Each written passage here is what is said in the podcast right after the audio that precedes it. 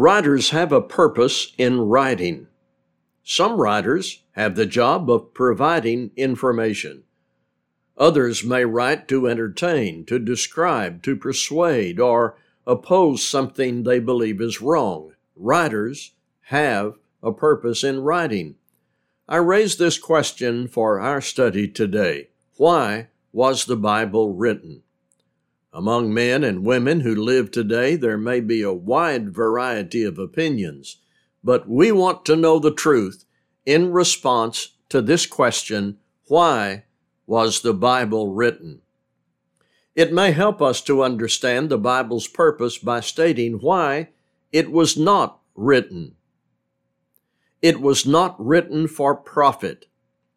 It is true that when men do the work that is necessary to print, publish, and market the Bible, they earn money.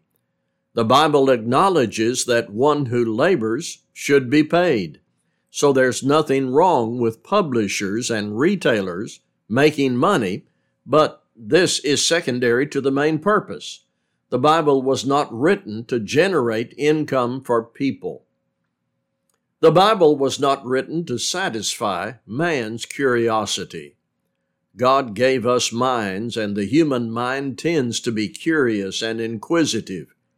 It is true, a lot of questions we have are answered in the Bible, and our curiosity is sometimes satisfied. Yet, the Word of God has a much deeper purpose than the satisfaction of human curiosity. Third, while the Bible often reflects the history, culture, beliefs, and superstitions of the writer's era, that is not its ultimate design. Many ancient customs and strange practices are mentioned in the Bible, some of which seem rather bizarre to us. In recording history and in order to understand various peoples and their times, this kind of information is necessary, but it isn't the Bible's main purpose. Fourth, the Bible was not presented to define current events. Some people open the Bible and expect to find an eschatological roadmap. Prophecy is sometimes misapplied or taken out of context, and people expect to find in the Bible every earthquake, every stock market crash, and every ruler from Nero to Hussein. This is not the Bible's purpose. Fifth, the Bible was not given to illustrate good literature. Now, there isn't any doubt the Bible is a literary masterpiece. In many colleges and universities, you can enroll in a class to study the Bible as good literature, especially the King James Version of 1611. While the literary content of the Bible is superb, this was not God's primary purpose. So, let's eliminate these possible answers, answers people might give about why the Bible was written. The Bible was not written for human financial profit. It was not given to satisfy curiosity. It tells about strange cultural practices, but it's incidental to its purpose. It was not given to identify current events, and its purpose was not just to illustrate good literature. Why was the Bible written? Our question remains. In the New Testament, there are four distinct statements which give the right answers to our question. Four distinct statements in the Bible which give the right answers to our question why was the Bible written? In John 20, 30, and 31, there is this phrase, that you may believe.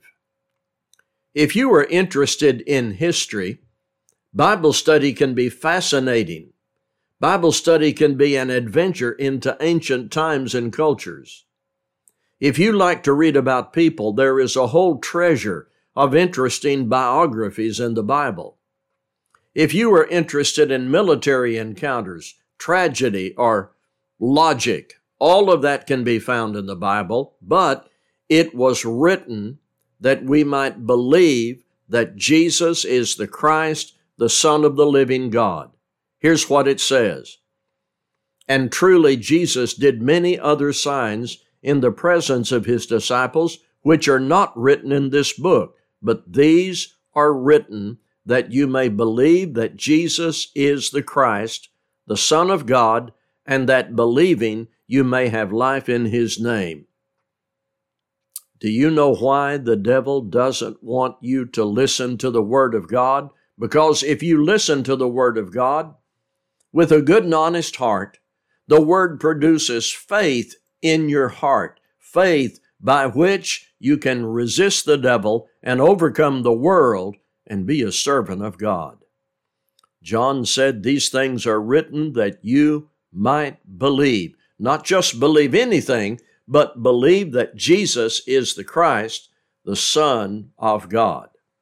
As I read the Bible, especially when I dig into Matthew, Mark, Luke, and John, I find the claims of Christ accompanied by the testimony and evidence given.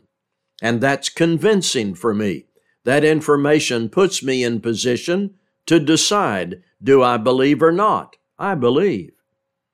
Those with a good and honest heart are convinced by the testimony and they believe and act on that faith to become Christians and live to the glory of God, anticipating heaven. The Bible was written that we might believe.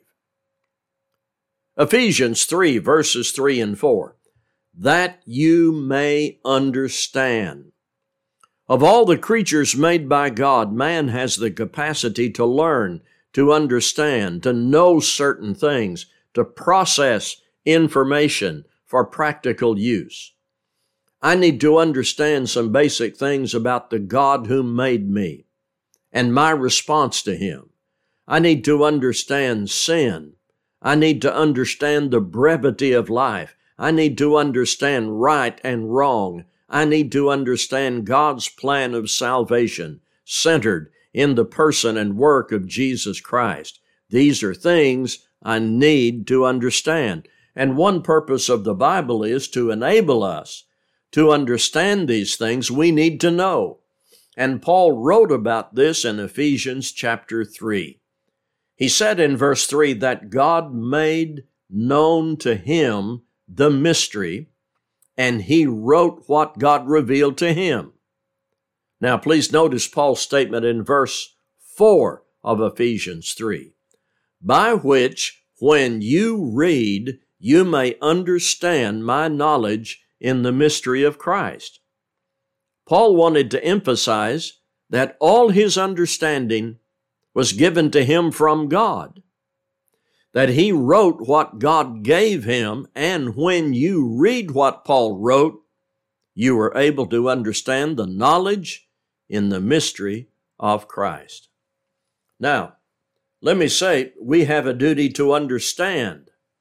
In Ephesians 5 and verse 17, Paul wrote this as a command Do not be unwise, but understand what the will of the Lord is.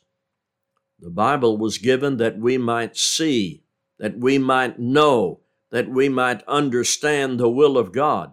If we desire that understanding and we give diligence to read and study and listen, we can read what is written and understand what the will of the Lord is so that we can do it. The Bible was given that we might have this understanding. 1 John 2 and verse 1 that you may not sin. Sin is the transgression of God's law, according to 1 John 3 and verse 4, and Romans 3:23 affirms that all have sinned. The remedy for sin is the blood of Christ. And we appropriate that remedy to ourselves when we trust and obey. When I trust and obey, when I obey the gospel, and as I live my life as a Christian, I want to avoid sin because I understand how sin displeases God and interferes with my quality of life and my relationship with others. Well, the inspired writers of the Bible have given us God's Word to keep us from sin. 1 John 2 1, that you may not sin. John said, These things I write to you, that you may not sin. David said in Psalms 119, Thy word have I hid in mine heart, that I might not sin against thee. Do you remember how Jesus handled temptation? The devil came to Jesus, and his singular purpose was to entice or cause Jesus Christ to sin. Jesus escaped the snares of the devil by relying on the Word of God that was in his heart. Over and over, the devil would use one of his devices, and Jesus would respond by saying, It is written. Jesus was tempted in all points as we are, yet without sin. Hebrews 4:15. He was relying on the word of God. The Bible tells us how to identify, resist, and overcome sin. Are you afraid you might commit adultery? Take what the Word of God says about fidelity and purity and trust and put that information in your heart and be committed to it. Is there a weakness or problem that you have concerning lying? Let the Word of God retrain you and give you the power to shun that sin. Is it drinking or drugs or gossip or a bitter attitude or covetousness? The Bible was given to keep us from sin. The Bible tells us how to identify it, resist it, and overcome it. The Bible gives us the armor we need to defend ourselves. The Bible provides us with the warnings we need, the positive instruction to build up our character, good examples and bad examples. All that we need to defeat sin, God has given. All that we need to defeat sin, all the instruction, motivation to overcome sin, God has graciously given us. All of this and more on the pages of the Bible. 1 John 5 13, that you may know that you have eternal life. And this is the record that God hath given to us, eternal life. And this life is in his Son. He that hath the Son hath the life. And he that hath not the Son of God hath not life. That's 1 John 5 11 and 12. John wrote that we may know that we have eternal life. Outside of Christ, there is eternal death. John 3:36 says, "He who believes in the Son has everlasting life, and he who does not believe the Son shall not see life, but the wrath of God abides on him." Outside of Christ, there is eternal death.